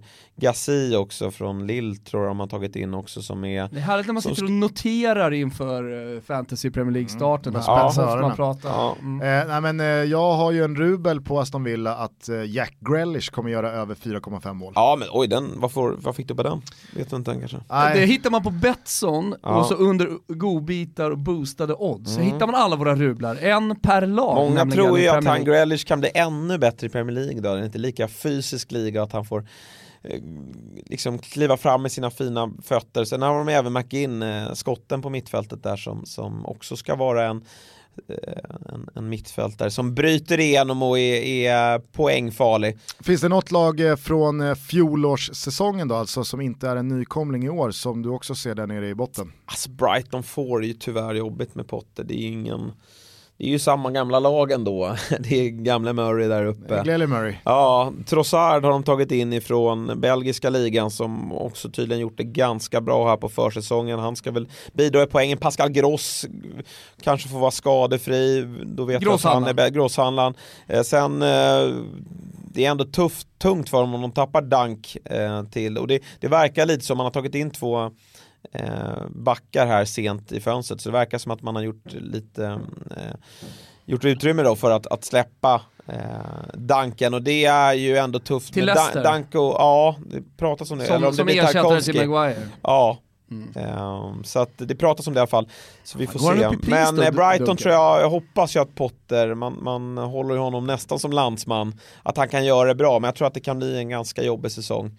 Jag undrar lite vart Burnley ska ta vägen. Alltså, de har ju haft två ytterligheter till säsonger eh, på, på sistone här. Och, alltså, spelarna finns ju... Och, Alltid samma lag. Ja, alltså så här, spelarna finns ju sett till namn och sett till Premier League-erfarenhet och sett till vilken fotboll man spelar. Men om man pratar om att Everton någon gång ska få träff åt det positiva hållet så är ju ett sånt lag, alltså det är, det är ett Stoke-gäng. Till slut så spricker ju en sån där bubbla. Man kan inte, man kan inte fortsätta luta sig mot Ashley Barnes och plocka in eh, Peter Crouch 2019. Nej. Alltså det, det, det, det måste straffa sig någon gång. Nej precis, i synnerhet när det kommer upp spännande nykomlingar också. Man kan inte bara förlita sig på att nykomlingarna är, är dassiga utan de, vi såg Wolves i fjol, nu tror jag inte vi får en så bra nykomling i år, Det är jag rätt övertygad om att vi inte får. Men eh, Burnley kan, kan vara i farozonen men jag tror ändå att Newcastle, Sheffield United och tyvärr då, eh, Brighton kommer Var, var, Nå- placerar vi, var placerar vi egentligen West Ham? Eh, För nu, nu, nu hamnar de liksom inte i diskussionen kring sjundeplatsen, bästa Nej, the det- rest, och inte i bottenstriden. Är det, Ja, men det solklar mitten? Ja, strax bakom där tillsammans med Watford. Eh, som, Jag skulle säga tillsammans med Watford, Bournemouth och Southampton. Ja, jag tror att ja, Southampton faktiskt. kommer göra en betydligt bättre säsong Ja, definitivt. med Hassenhüttel från start. Jag tycker man gör en helt okej vår. Ruben på Southampton är faktiskt, jag, jag, jag trumfar till och med din eh, Tottenham slutar trea. Southampton slutar tolva. Ja, den är... Ingen annan position. Ingen annan position. Southampton har slutat tolva. Ja, den är absolut inte otänkbar. Sen brukar det vara ganska jämnt där. Det är, det är något mål som kan falla in sent där i sista omgången som gör att... Det har vi med i beräkningen. Ja, exakt. Danny Ings missar Som gör att de någon. kommer 13. Charlie Austin drar den i stolpen Ja, såklart. precis, precis. Men, ehm, nej men eh, West Ham skulle jag nog säga 7, 8, 9, 10.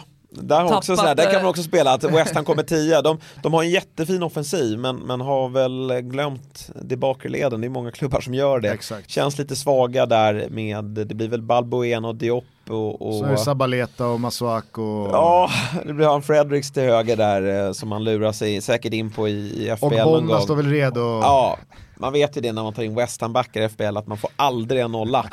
Men kanske någon, någon assist eh, eller mål. Men offensivt eh, är de ju... Tappat Arnautovic. Arnautovic, men de lovordar ju den här över, tre, Haller. alltså, över 38 omgångar, fan vet om det inte är liksom till det positiva Ja. tappa Nej, jag Arnautovic. det. Jag tror alltså han Sebastian Aller, eh, Ja, det, eh, alltså, jag, jag ser honom, han är stor och stark också. ja, Det- verkar bra. Och, och Lanzini är tillbaka, där finns Filippa Andersson, Snodgrass har ju en beprövad eh, inläggsfot i de här sammanhangen. Antonio gör ju en riktigt bra eh, Tagit mål. in en u landslagsman från Spanien också, Fornal på, på eh, mittfältet. Och, ja, ingen koll på honom, men spelar man u för Spanien så kan man väl någonting. Så att, eh, ja, West Ham Tia! 10, den känns given. Och Ri- Rice fick man behålla så att, eh, Just det, just det. Tyvärr går han dock som mittfältare i årets FPL, vem då? Declan Rice. Ja, tråkigt. Det är annars väldigt fin spaning. Väldigt prisvärd eh, Ja. back. Men kanske med de här fina fötterna på mittfältet att Chicharito kan eh, få lite förtroende och, och eh, peta in lite bollar. Ja, däremot, så- alltså eh, Chicharito i all ära, Ruben på West Ham det är ju att Lanzini blir bästa målskytt. Mm. Ja, då är han ju ett fynd i FBL om han, han finns med i Gugges Han bygge. finns med i FC Lenny Takes, Ja. det kan jag avslöja. Eh, vill du höra alla rublar? Gärna. Det kanske lyssnarna vill, Ja, men framförallt. dra, dra dem lite kort sådär. De finns tillsammans med Jespers trippel, som vi då ska säga alltså är Newcastle att jag åka på ur. Ruben? Eh, Jamie Vardy att göra över 15 mål och att Tottenham slutar trea. 21 gånger degen får du på det. Ja, det är löjligt bra. Det är... Måste man vara med och rygga. Ja, ja. Sån hämtgurka. Vi var ju, jag ska inte säga att jag var nära i fjol, men det som irriterade mig, jag hade ju Southampton åka ur, jag skulle ju ha tagit Mark Hughes för sparken, Ja. för att han röker ju i december och, de gör, och då hoppas man att de ska ta in någon gammal dinosaurie, men då tar de in Hasselhüttel Mm. och då är ju kontraktet säkert höll jag på att säga. Nej men det, de, då ryckte ju verkligen Southampton upp sig. Så att, eh, men den här är, den här är ju solklar, den här trippen. Övriga rublar då, som alltså finns tillsammans med eh, Jesper Trippel eh, under godbitar och Och booster då odds. finns det i Premier League börja liksom. En, Exakt. En, en minut innan eh, Precis, start. det är Man kan, komma- man kan hoppa- inte komma i mars. Nej, Det är spelstopp Och fredag 20.59 eller 21.00 när Liverpool och till. Norwich sparkar igång säsongen 1920. Eh, vi har Arsenal topp 4, jag och Thomas tror så pass Mm. eh, hårt på, på den här offensiven att eh, Arsenal ändå tar minst en fjärde plats. Eh, Aston Villa då, Jack Grealish över 4,5 mål. Sen så gillar jag den jag har satt på Chelsea. I och med att grejen med Chelsea i år är att de inte har någon utpräglad stjärna eller bomber. Så att eh, Chelsea över 17,5 olika målskyttar. Oj, Nej, det är sanslöst. den är cool. Den är cool. Ja, Eh, den kommer jag sitta med. Sitta och liten- jobba varje ja vecka. fan, det är roligt. Everton tar vi tillsammans, eh, slutar framför Wolves i tabellen. Mm.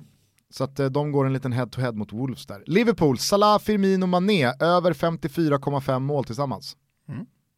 Manchester City, målskillnad på bättre än 74,5 plusmål. I fjol så hade man plus 73. Så att, eh, en liten uppjaktning från eh, i fjol. Manchester United, så var Thomas tydlig. Solskär sparkade innan Boxing Day. Nej, fy fan vad surt alltså. Vilken eh, soppa. Ja. Newcastle ryggar vi Hoffman och kör också åker ur om man vill ha det singelspelet. Eh, Tottenham, minst antal oavgjorda matcher i eh, tabellen. ja, det, den satt i fjol va? Det gjorde den. West Ham, Lanzini bästa målskytt som sagt. Burnley, Ashley Barnes fler varningar än gjorda mål. han har ju fått Nej, konkurrens den- nu. den- den trodde jag. han har fått kommer göra mål. Nej, de har hämtat in Jay Rodriguez, Jo, som alltså- Lenny Takes också Ja. scoutar ja, hårt gjorde, här. Gjorde två mål i genrepet här Han såg har vi. öst in mål på, på försäsongen Ja. och med det sagt så Ska tror jag att Ashley. Barnes kommer få en uh, inhopparroll. Jag såg, jag läste Svenska fans redaktionen på Burnley där man eh, var då väldigt nöjda med Jay Rodriguez som värvning och hoppades på att han skulle ta sig tillbaka till landslaget. Det, det är hybris, det är, det är hybris. Nej men så att jag tror i och med då Chris Wood, om han får vara skadefri och med Mm. Jay Rodriguez in så tror jag faktiskt att Ashley Barnes blir första inhoppare. Nej, det är ju han som ska ryka, det är ju ingen fotbollsspelare Ashley Barnes utan det är ju en, det är ju en MMA. Alltså när, när det var Ashley Barnes och Sam Vokes Ja. på topp, då, då var Burnley underhållande att kolla på. Crystal Palace så kör vi ju Milivojevic, eller eh, ja, Milivojevic. Eh, 100% mål från straffpunkten. Ja, han, eh, hade han någon straffmiss i fjol än eller? Jag tror faktiskt att han satte alla i fjol och Ja. säsongen innan Okej. hade han 9 av 10 Mm. eller 8, Nej, ruggig. av 9. Eh, Leicester, firma Jamie Vardy och Ayose Perez över 25,5 mål. Yes, sitter. Den kan ju vara det själv höll jag på att säga men eh, den är, det är en riktigt fin duo de har. Sen sticker jag faktiskt ut hakan här gällande Norwich och säger att de kommer sist. Oj. Mm. Ja det är spännande Norwich, de, de, de rustar ju inte eh, Alltså de lägger ju inte jättemycket pengar på spelartruppen utan är lite sådana här fyndlag Vilket var ju succé då i fjol i Championship Men frågan är om de kan upprepa det Jag tror också att de kommer, ja, inte sist då kanske Jag tror verkligen Sheffield United blir sämst Men att de givetvis kommer få kämpa runt strecket På tal om Sheffield United så eh, har jag faktiskt eh, Ruben där att tränaren Chris Wilder, han kommer leda laget i omgång 13. Med det sagt så säger jag inte att eh, Sheffield United kommer sluta nia och göra en succésäsong. Men Chris Wilder har Han ska bara tagit överleva 13 omgångar 38, 38 tänkte alltså i sista omgången. Ja, nej men det är väl Eh, nej men han har ju tagit Sheffield United från League One till Premier League, alltså två Stinkespark, uppflyttningar. ja. Och skrev på ett nytt treårsavtal nu i juli. Så att hur det än går för Sheffield United, det, är, det där är glömt hur, hur det än går för Sheffield United så kommer de inte sparka Chris. Wilder. Eh, Southampton då, slutar 12 Watford, flest utvisningar av alla lagen. Ja. Troy Deeney grejer det på egen hand säkert Eh, Cutrone över 12,5 var vi inne på gällande Wolves. Eh, Bournemouth får flest straffar under säsongen. Mm, absolut, den är, då, då ska man göra Joshua King. Ja. För att Verkligen. han slår ju dem. Och så avslutningsvis då på tal om straffar, Glenn Murray över 3,5 straffmål.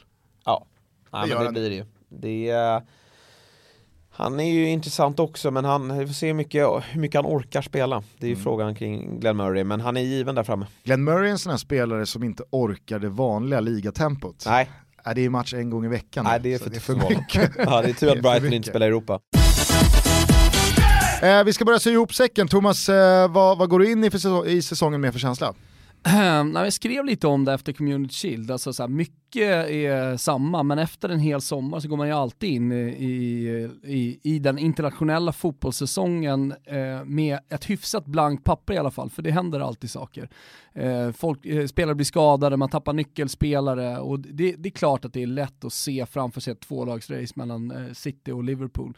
Men jag tror ändå någonstans att ett lag kommer blandas i ehm, och att det i alla fall fram till Boxing Day kommer vara ganska jämnt där uppe i toppen.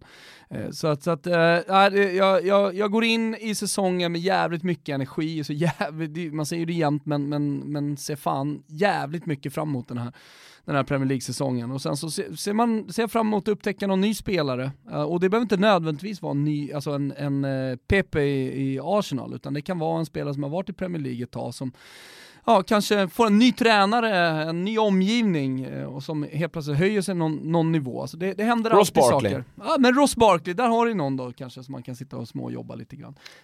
Så, Jobbar vi Johnny?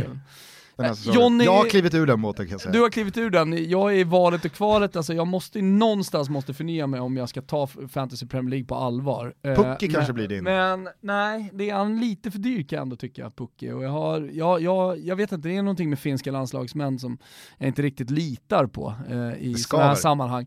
Däremot är Dunken given, alltså där, där, har, där har en given spelare och trots då att Trent, äh, Trent eh, Trent Alexander-Arnold har gått upp till sju fucking jävla miljoner från det att jag scoutade honom tidigt. Först av alla skulle jag vilja säga, eh, till, till, mitt lag för bara fyra och en halv och, och alltid varit honom trogen så måste han också vara med. Utöver det så, så tror jag att vi kommer få se ett helt nytt Fantasy Premier League-lag från Thomas Wilbacher där med, med, med, spelare som inte är lika givna, det är större konkurrens om positionerna.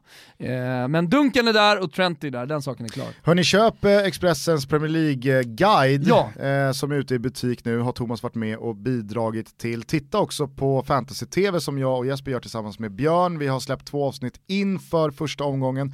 Sen rullar vi på med program både inför och eh, efter varje omgång hela säsongen. Fan vad de där 89 dagarna flög förbi efter sista omgången i våras. Ja det går så fort alltså, det var inte länge sedan det var Men det enda, vet du, det enda jag inte ser fram emot, vet du vad det är med Premier League-säsongen? Det är Svanemar som ska dryga sig med... Nej det, det kan han få göra, alltså, viftar bort Svanemar. Eh, där, nej, det är, det är förbannade jävla Manchester City som man sitter med och undrar vem, vem som ska spela. Ska det bli Gabriel Jesus eller ska det bli Sané eller ska det bli... Alltså, ja, att bli bränd alltså, av Pep. Kan, jag, jag, att bli bränd av Pep en timme innan avspark, jag kan liksom se, det har man inte saknat. Jag kan säga Bilva, alltså Bernardo Silva, jag kan se honom göra en dålig säsong på något konstigt sätt, att det är Riyad Mahrez istället som kliver in, det, eller någon alltså, annan. Alltså, så här, det, det, det, ovissheten kring City-spelarna, mm. det är det mm. värsta jag vet. Nu vet jag inte om, alltså det är många Många spelare som lirar Fantasy Premier League, eh, men det bör ju rimligtvis vara så, så att någon som spelar Manchester City bör ju komma liksom topp 50 i världen, för att har du en gubbe på insidan, rent av spelare i laget,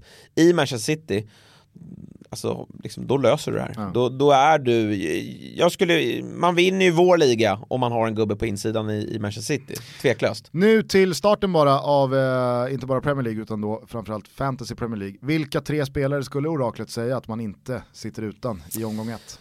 Du kan inte vara utan Sterling och Salah då ska jag säga så här att om man ska sitta här och spela lite svår och säga nej, det ska jag, jag tycker att Salah kommer tillbaka sent från försäsong här. Jag tror inte han kommer igång eller Sterling funkar inte som nia och försöka ta det bettet. Med all säkerhet så kommer de här, jag tycker båda såg bra ut igår. Ja. Jag tror de kommer rivstarta eh, säsongen och vara riktigt bra. Och skulle Fantasy Premier League funka så att man sticker inte ut så mycket i början. Skulle de floppa här i början, ja men då har alla andra också gjort det. Och de här som har spelat Allan Ballan och sticker ut, de fortsätter ju sticka ut sen under säsongen. Och det faller, då faller de bort till slut för att man, man kan inte sticka ut under, under 38 omgångar. Så att Stala, Sala, Stala, Sala Sterling eh, känns helt givna. Och sen är det någon av Liverpool-backarna eh, som man ska ha och jag tycker van Dijk till 6,5 Liverpool kommer vara fortsatt bra på fasta. Han spelar 38 matcher eh, så länge han inte är skadad. Där, de tre. Själv så går jag emot det här augustispöket för Harry Kane och, och, säger att det är spelarna att inte vara utan här nu inledningsvis. Han kommer bära den stolta binden i det oj, anrika oj, oj, Lenny Takes. Ja, det gillar vi. Det blir, det blir ju ett race då direkt här med, ja, mot Lennys med, med, man har Salah och, och mot, mot uh, Harry okay, Kane. Ja. jag ser fram emot eh, Harry Kane floppa återigen då i augusti. Härligt. Ja, lite oroväckande med honom är att han kanske är lite längre ner i banan, att han har tagit den här vidriga jävla offensiva Nej, inte med mittfältspositionen. Dele Alli out och eh, Nej, Son kanske. skadad, eller avstängd. Eh, så det är inga problem. Eh, hörni, eh, in på Betsson som sagt och hitta våra boostade odds. Eh, vi hörs igen i eh, början på nästa vecka, måndag va? Ja det kör vi måndagstutto och tar ner eh. Premier League eh, säsongspremiären. Så Eh, premiären. Fan vad kul att du kom hit Hoffman. Stort tack, otroligt kul att vara här. Vi ses tack. eh, snart igen i eh, Fantasy TV-studion. Eh, ciao tutti, eh, vad vill du höra för låt förresten? Ja, men jag, det är en tradition nu att jag är tillbaka och då kör vi Fotbolls Coming Home. Bra. Eh, morsning korsning. Barnförlossning, ciao till. We'll go on getting back, it's on getting back, it's on getting back, it's on getting back. It's coming,